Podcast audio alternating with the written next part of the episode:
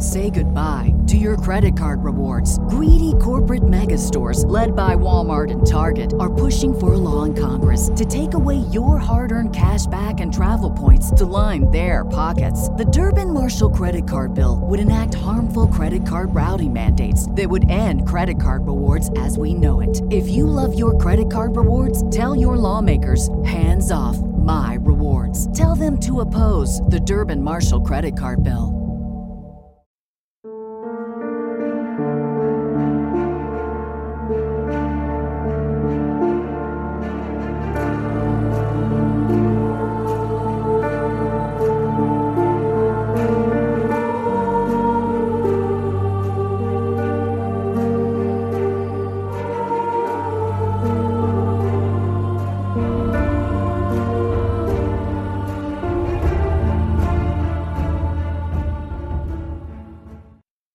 Guys, welcome back to Foul Play. Gemma and I were joined here with Mike again. Mike, we're going to hand the mic over to you. Literally, Mike, we're going to give you the mic. Shoot. I'm bad with jokes, but go ahead. I'll let you jump in now. Thanks. Thanks, Shane and Gemma. I appreciate being back on your podcast. It's been really informative and interesting, and I really appreciate the opportunity to work with you guys. I'm going to go over episode seven right off the bat. There's not as much as a lot of the other episodes were. There's a lot of stuff that I couldn't observe stuff. It was pictures and all that stuff going on, but I'm going to do the best I can on the stuff I did pick up. So we're going to do timestamps just like we've done the other podcasts. So we'll start right off at episode seven at six minutes and 30 seconds. The scene is Jerry and is meeting Marilyn in some type of restaurant. I think it might have been a hotel restaurant. Koob's wife states that it makes me cry to see you guys getting together again. And she's shaking her head no and covers her mouth when speaking. I don't know what she knows or what Koob has told her, if anything, but it's kind of strange to see these deceptive cues on her. She's saying it's good to see you guys together while she's shaking her head no. And that's always a sign of deception. I don't know why she's doing that. Obviously, she wasn't asked a question, or if she was, it was edited out or something happened for editing. But if you look during that same timestamp, Koob has a look of contempt on his face as he's looking at his wife speaking. His mouth is turned down, his eyes are narrow, squinting almost, and he's glaring as if he doesn't like what she's saying. And he's just looking at it with that microfacial called contempt and he's not very happy with what she's telling the people that are around the table. That's my observation with her. At 0700, Koob takes the ring, Cathy's ring from Marilyn, and he immediately grins and gets a far off look on his face like he's living in the past. I've watched a lot of interrogation videos and a lot of people who are involved in crime or in murders, when they get a piece of evidence or a piece of a victim back in their hands, it really makes them happy. It gives them a sense of elation, a sense of joy, and they instantly start thinking back whatever's going through their mind. And that's exactly what happens to Koob when he takes that ring. He gets this kind of sheepish grin on his face and it's creepy and unnerving. But you'll notice that at 0700. And at 0730, while listening to Marilyn speak about how she didn't know any of this about Cathy, Koob is stroking his lip area and his brow is furrowed. This is my opinion. He's thinking of what does she know or what could she possibly know? He has that serious look on his face. What is she thinking? What could she find out? What does she know? Does she know something I don't? That's the look on his face when he's just stroking his lip area with the furrowed brow. And at 850, notice Marilyn has her hand on her face. And I just wanted to point this out. The difference with Marilyn and touching her face, she's not really touching it. Her hand is still. So if anyone asks the question, Marilyn was touching her face. No, when you have a hand on your face, leaning on your hand, it's totally different when it's moving. When you're moving your hand across your face, you're soothing yourself. You're experiencing stress. just that stroking of your face or any part of your face here is soothing to you. So that's the way people relieve stress. Whereas Koob, his hand is stroking his mouth area, which is a self-soothing gesture, like I just said. He's feeling a little stress at that moment. But compare the two, you'll see what I mean. At 0903, notice the look on Koob's face. Where is he? What is he thinking? He's checked out. Koob's wife is also soothing herself by rubbing and twisting the water bottle in her hands. Observe this scene. Pause the keepers at this scene at 0903. All of them are in the scene at once. Marilyn, Koob's wife, Diane, and Koob himself. It is a very interesting scene to watch. From 902 until I think it's 909 he's checked out. And it's almost, what's that? Seven, eight seconds. And he looks like he's in another world. What is he thinking? He's not even engaged in the conversation and he's just checked out. And you'll see that. Just pause that on your TV screen and you can see that whole scene and you can say to yourself, what's Koob doing? He's not even participating in the conversation. And at 1042, Koob states neither of us knew about this abuse stuff as part of the context until 1994. While he's saying this, his palms turn up. He turns up his palms like, I didn't know anything about this. The palms turning up is a sign of openness. I'm trying to be open with you guys and I'm telling the truth. I didn't know anything about it. Usually it's a sign of deception, he's saying I have nothing to hide. And I just to go back on that thing I just talked about, the three things going on in that scene with Marilyn, Diane, and the Koob if you watch, Marilyn's engaged. She's talking, her hands are moving. Diane's stressed. She's got that water bottle in her lap. She's rubbing on it. She's wringing it. And she's stressed out about something. Don't know what it is. And like I said before, Koob is checked out. I'm repeating myself, but it's very important to watch that and see the different dynamic of that whole conversation. It's pretty interesting. Okay. So that's all I have on those scenes with Koob, Marilyn, and Koob's wife, Diane. Do you guys have any questions about any of that I talked about? I have a quick question. Uh, what did you mean by checked out? If you look at Koob, his eyes are downward and he's leaned back in his chair. He's not even listening. His face is blank and he's got his wife next to him. He's got Marilyn actually talking with her hands moving and she's totally engaged telling the story or whatever she's talking about. And he's just staring straight ahead at an angle. He's staring right at the table. And like, where is he for almost like eight seconds, nine seconds? It's kind of, kind of crazy. He's kind of lost in thought. And it's interesting to watch. Like you think he would be making eye contact with any of the speakers in the room. It's just interesting to watch that. I have a question about that. Maybe you can clarify. Is that indicative of somebody who's trying to think, okay, what does Marilyn know? What does Diane know? Who knows what and what's safe for me to say or not say? Scrambling for an anchor, like safe place to talk. Yeah, I think what Koob is doing, he's off somewhere thinking about Cathy, thinking about the whole situation. And he is, his mind's racing and he's probably not even listening to Marilyn. He just has this hum off to the side and he's just mm-hmm. trying to go back in time. I don't know what he's doing, but the minute he saw that ring, he was like in that same space. Yeah, I was there that night. It was a hotel at the airport, which oh, is okay. where Marilyn was staying, and the Koobs came that evening. And pretty much the first thing he asked was, Did you bring the ring? Yeah. Almost the first thing. Also, in the comment was made to Marilyn, I'll never forgive your family for the way they treated me when Cathy died. This was like right off the bat, almost like she owed him the ring and an apology, which she did not. Yeah, it was very interesting. And I was, for once, I was quiet and on the sidelines. yeah, and I don't know what Koob's wife was really showing a lot of stress. And I don't know if it's because of mm-hmm. the situation, the cameras or whatever. But mm-hmm. it's interesting to watch, like I said, the whole dynamic of that meeting, the mm-hmm. different expressions, the different body language. And you'll see what I mean when you really take a look at that. Mm-hmm. Pause it for a minute.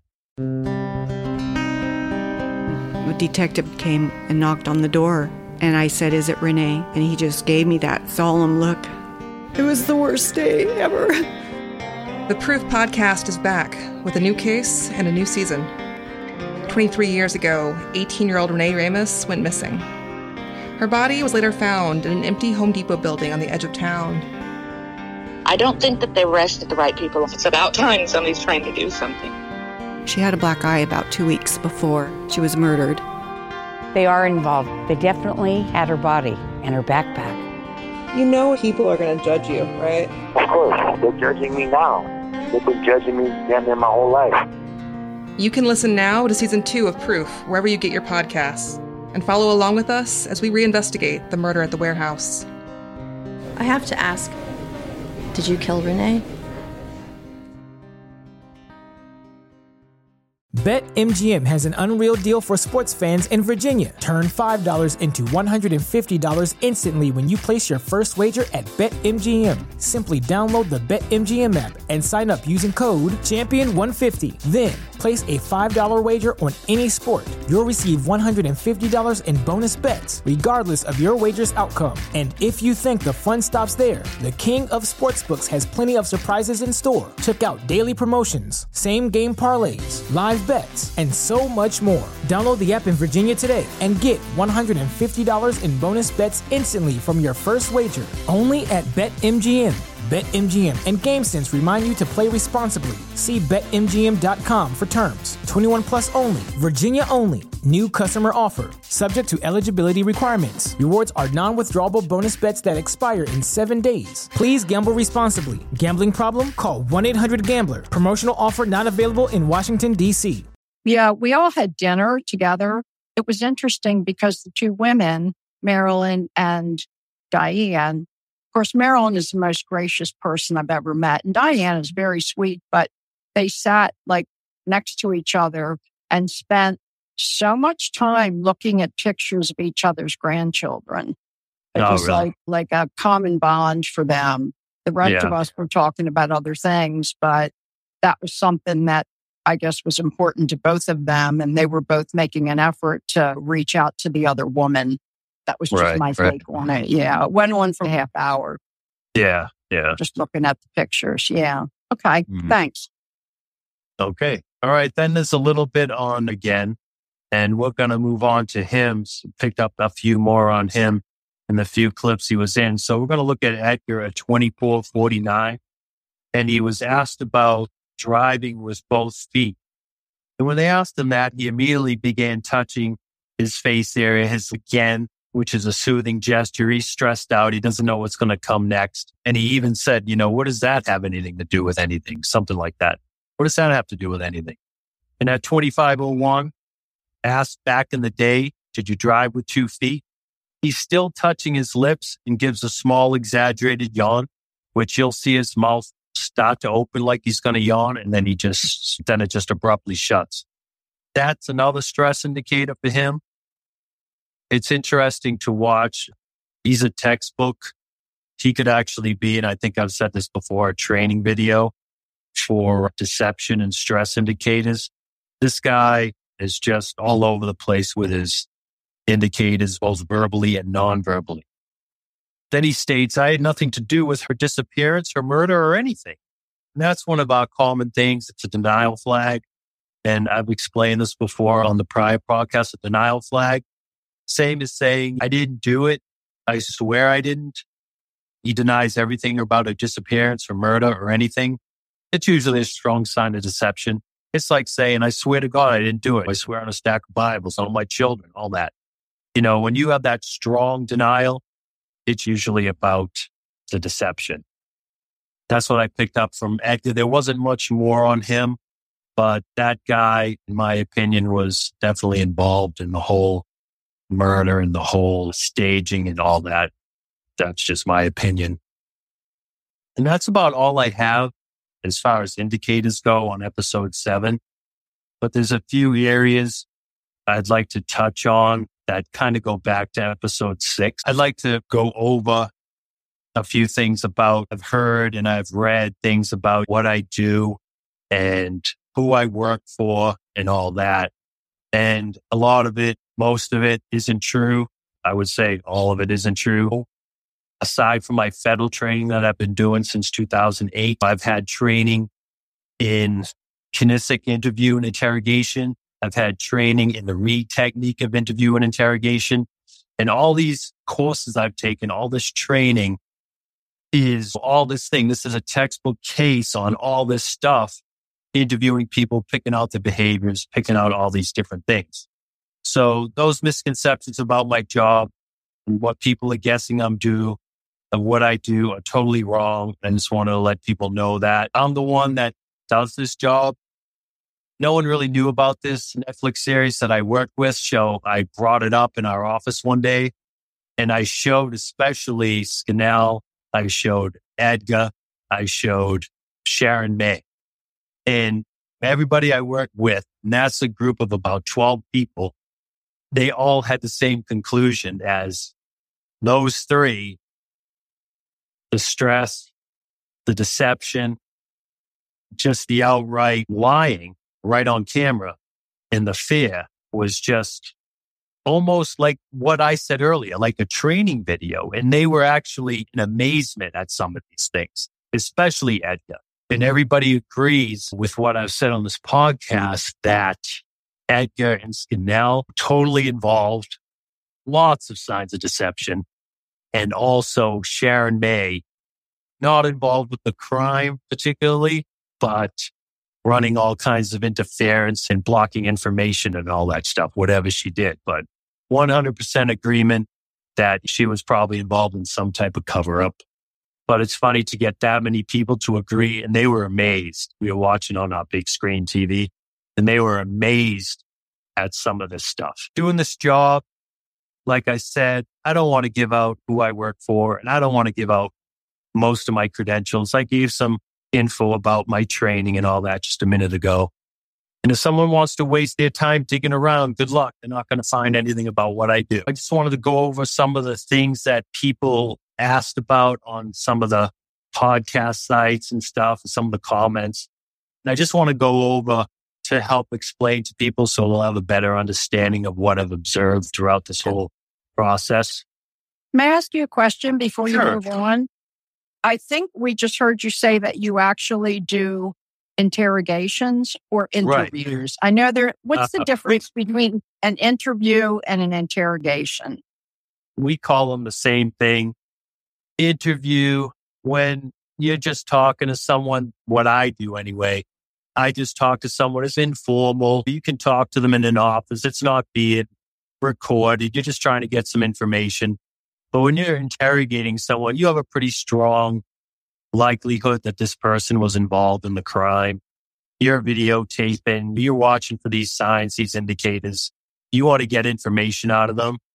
And like I said, there's so many times that opportunities were missed during interviews or interrogations when indicators are shown that you could have gotten more information by going down those rabbit holes. And we talked about this a little bit before. Our filmmakers were incredible, but I didn't think were. they knew that they were going to have the opportunity to talk to some of these people for an extended length of time. So, for example, when we talked about Edgar, and we mentioned this the other night that Ryan is a wonderful director, but if he had been trained in interrogation, it may have gone a different direction. Oh, yeah, absolutely. Because if you had someone in there at the time and you can say, oh, we should have done this or they could have asked that because that was a while ago. But if you had someone to ask, like when you're talking to someone, for example, and you're, you have them in an interrogation room or you have them in an office doing an interview, what have you, and they're pretty relaxed and talking to you freely, you know, and you present a question to them and it totally changes their demeanor. For instance, like Ed, you- ask him a question and all of a sudden he's got this huge breath and this huge Adam's apple jump in his throat when he sees a picture of Kath. You want to go say in your mind, why did that trigger him like that? He must know more about this than what he's saying. Mm-hmm. Ask more questions about Cathy. You ask more questions about how he knew her. Ask more questions. Did he meet her at all? Did he know of friends of hers? Just anything to just get him talking. So that's when you see those eyes pop open like, all right, That changed his demeanor. What road can we go down now and ask him? That subject must be investigated more. So what you have to do, you have to come to a resolution and find out why that area caused a change in that individual's baseline. The baseline I talk about, and this might have confused some people earlier, is the person's baseline when you're interrogating them, when they're in the interview room. Like I said, if they're relaxed and they're not worried about anything and all of a sudden you hit a nerve, that's when their baseline there's a change in it. There's a deviation from their baseline. Okay. So that's right. when you want to explore that. I also noticed that when they asked him a couple questions, they said something about, did you have anything to do with Cathy's murder? He said no, like right away. Like right away. Has, like just the right. word no. Is there like, some significance to that? Yeah, yes or no answers can be a sign of deception because you don't want to give any information. But the thing with that was the finger instantly covered his mouth. Do you have any information? Do you know who killed Cathy? The same. They were like mirror images of the same thing.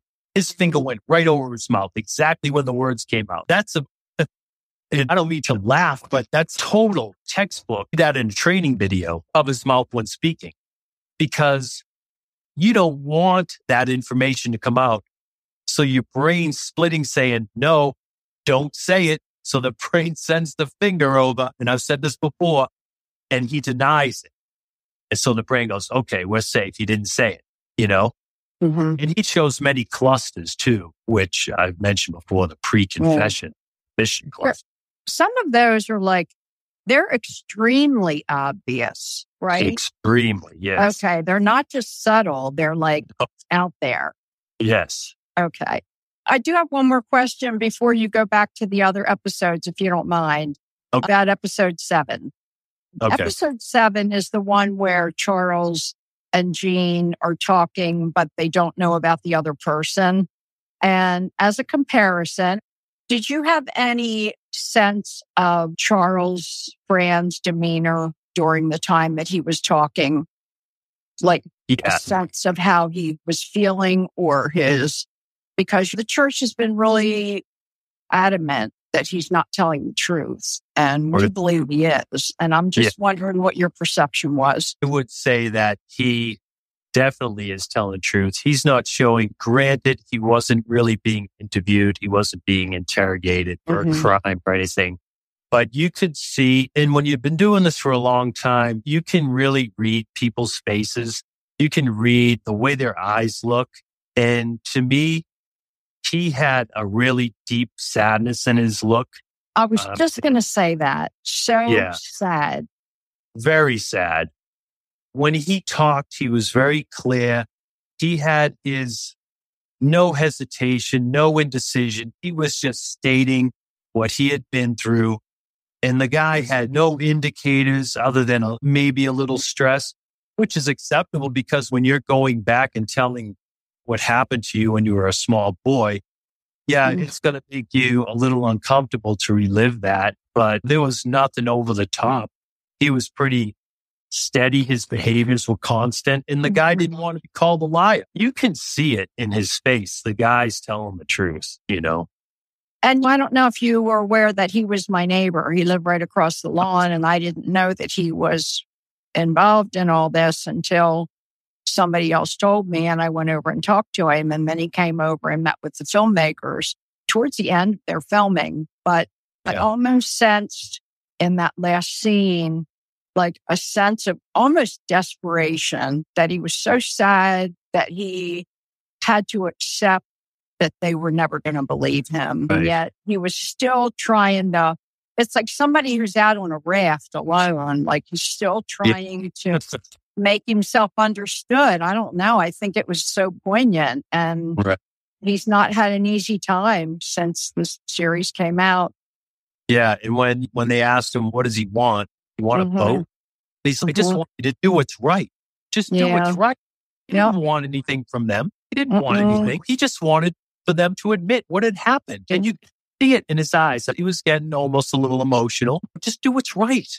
That's all he wanted. Simple. I believe the guy 100%. Yeah. Thanks for that perception because I think a lot of people felt the same way. And I just, I think it's an interesting comparison to the other people who were so deceptive.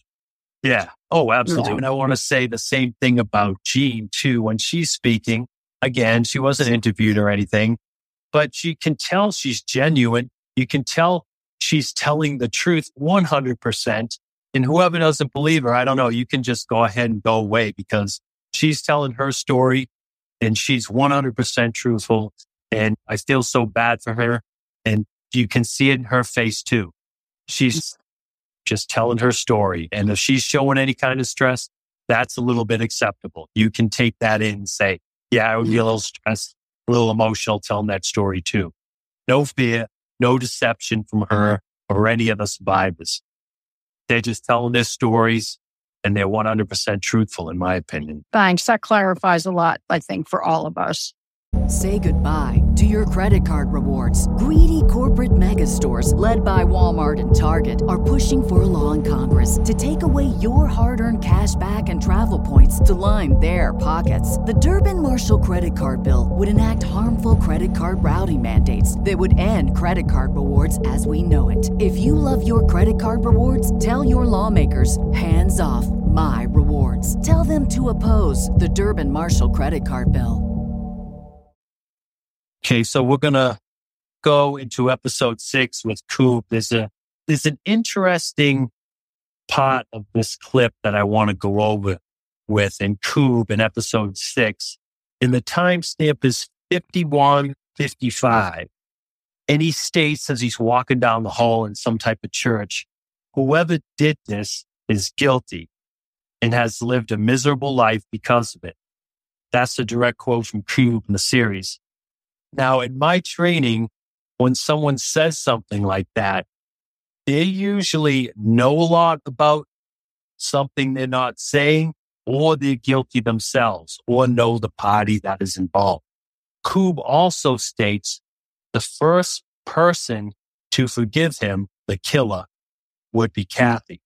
Now he's putting himself in Cathy's shoes saying, yeah, she would forgive him for killing her.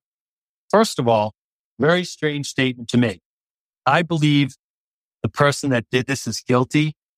And I think that we can all agree that's kind of strange. Of course, he's guilty. He murdered someone. And second, I don't know if there was a question asked, but he stated that Cathy, like I said, would forgive the killer. This is usually a deceptive statement. Usually a guilty person or a person who knows something more will usually lean toward leniency or forgiveness to give that person another chance. And he states that. He states it almost verbatim. Oh, Cathy would, but he's putting himself in Cathy's shoes. She would forgive him. There's a name for it. It's called a second chance response. Second chance response is the same thing he's saying. So when you have someone in an interrogation room, you say, what do you think should happen to the killer? Someone that's guilty or involved in the crime will usually say, oh, they should be given leniency. Maybe they need counseling. Maybe they should be put on some type of program. And that's exactly what he's saying. She would forgive him. It's an odd thing. It's called a second chance response. Most people would say, oh, her killer deserves the death penalty. Her killer deserves to be locked away, life in prison. And that's strange thing for him to say. And I just, it's a textbook thing. I read up all about it. It's a second chance response. And it's strange. So in my opinion, Koob, again, I've said this before, he knows a lot more than what's coming across. And Tom Nugent said, he's a smart guy. And he said that. And I agree. He does some strange stuff, which leads you to believe definitely that he knows a lot more than what he's saying. And he, I just, he's a very tough guy to read, but he slips up now and again. And he's got these strange mannerisms that just come across to me as strange. Instead of saying he says him, which indicates to me he may be speaking of something specific he knows about. He said Cathy would forgive him. It's strange to say him or I don't know. It's just a whirlwind for this guy. I can't get a finger on him, but definitely knows more than what he's saying.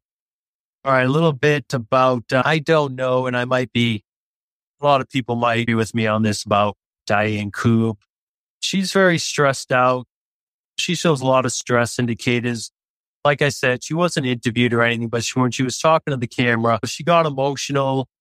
She stated if he had been involved, she'd want to brought you light. At the same time, she was shaking her head no. The verbal message doesn't match the gesture. She displayed a little bit of an exaggerated emotion. She got a little emotional after stating she wasn't, she was pretty confident that he wasn't involved. But I don't know. I might be grabbing at nothing right here, but she may know he might have confided in her. I have no idea. But she just acts very stressed a lot. That's all I have for uh, those things. But as far as Koob, given that second chance response, very strange to me in my experience. She went with us the day that we went over to the Carriage House Apartments. Yeah. If you remember that whole situation where I do. Koob walked us around and pointed out things. She held back and I don't believe she was even in the camera at all, but she kept saying to us, this is so good for him. This is so mm-hmm. therapeutic for him. She said it like multiple times. She held back and we were all trying to be appropriate and respectful of people's privacy and their emotions, but there was a whole bunch of us there. And yeah. I thought it was interesting that she was really pretty much removed from everything that her husband was talking about doing. I don't know. I don't know if that's significant or not, but it was almost, I felt like she was his mom. Yeah. Why? Yeah.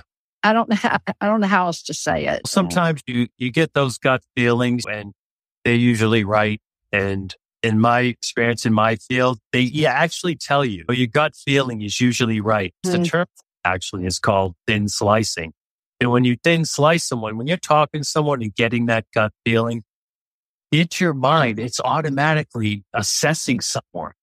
And whatever experiences you've had in your past has mm-hmm. happened, however you judge people or whatever has happened, your mind does this. Your subconscious does this automatically. You're already getting information from people and that gut feel is usually 98% of the time correct. And what is it called? It's called thin slicing. You can read about it in that book, The Truth About Lying. Okay. Yeah. We need to tell people that book is so easy to understand. Isn't it? It's not yeah. real technical. Yep. The truth about great, lying. Yeah. It's a great book. Great book. Mm-hmm. Thanks, Mike. I appreciate, like I said earlier at the beginning, that this experience was great. And I really appreciate you guys for letting me in. I just want to say all the observations of all these, the major characters in this story come from my many years of training, and the actual experience on the job. When people are being interviewed or interrogated, the indicators that present themselves both verbally, non-verbally, their actions, their mannerisms, and even the involuntary ones. I can spot them pretty easily. There's sometimes where I don't see it and have to go over things again. That's all I have to do is observe these. Unfortunately, many of these indicators, like we talked about a while back, Gemma, a few minutes ago, they went unanswered. Better questions could have been asked. More rabbit holes could have been explored. If only the interviewers like Ryan had more knowledge and or training how to do that, I believe, in my opinion, that much more detailed, if not more confessions may have been brought to light. And like we said, it was a great series. It was done well. Ryan did a great job. I think everybody did. But I do stand by all my observations and opinions of the major players that are in the story. I believe the ones I named I'm going to say them again. I'm going to say Scannell. I'm going to say Sharon May. I'm going to say Edgar. I'm going to say Koob. I believe they were all actually involved, especially Edgar and Scannell. There's just too much for me to even doubt it. Unfortunately, as everyone knows, most and many of them have passed away except for one. And I believe, in my opinion, he knows a lot more, like I said a few minutes ago, than he's saying. I believe Sister Russell knew a lot too, obviously. She knew whether she was threatened, her family, no idea of knowing, but she definitely had some secrets to tell or some information to give, but we'll never know, unfortunately. And I think that anybody that's, in my opinion, that's searching for closure for this can really believe that Edgar Scannell were involved directly. And I also believe that Koob knows much more than he comes across as knowing. This is my opinion and my experience. All I can do is hope that one day it comes to light. I hope this case can be solved. I think it will. I don't know what they have, but I hope it comes to light. And all I can say is God bless Sister Cathy and her family. And I hope this all comes to fruition today. And that's, uh, that's about all I have for the last episode. Please, anybody who knows anything, you can report anonymously. We can help you get in touch with the right person. The attorney general is doing a criminal investigation into clergy abuse. The FBI and the police department are handling Cathy's case. They are not finished with it. I'm begging you, somebody out there that's hearing this knows something. They might not think it's important. And every time somebody gets in touch with one of us and says, I don't think this is important, but it is. Look at what happened with Sharon Bush. She had a lot of information about the night before and the day after. I am begging you in Cathy's name to please get in touch with somebody that can help you and or me or Shane, and we will put you in the right hands. We will protect you. So, right. Mike, we so appreciate everything you have shared with us. You have no idea what this means. Thank, Thank you, guys. I appreciate it. And like you said, it can be the smallest bit of information if you remember something, if you went to that school. Anything, mm-hmm. even the smallest little bit of information can turn things around. Any right. memory, anything like that. Just come forward and let Gemma, Shane, anyone know, the police, anyone. Well, I know about being Catholic and I know the guilt associated with it. So if you're feeling guilty about coming forward, if you're feeling guilty about telling someone about a priest that abused you in Baltimore or wherever, just don't be afraid and come forward and you could bring people to justice and put an end to this thing. Yep. Thank you, Mike. Yep. All right, guys. I appreciate it. Thanks for having me once again. Yeah. Thank you so much, Mike, for your time. Yep. Thanks.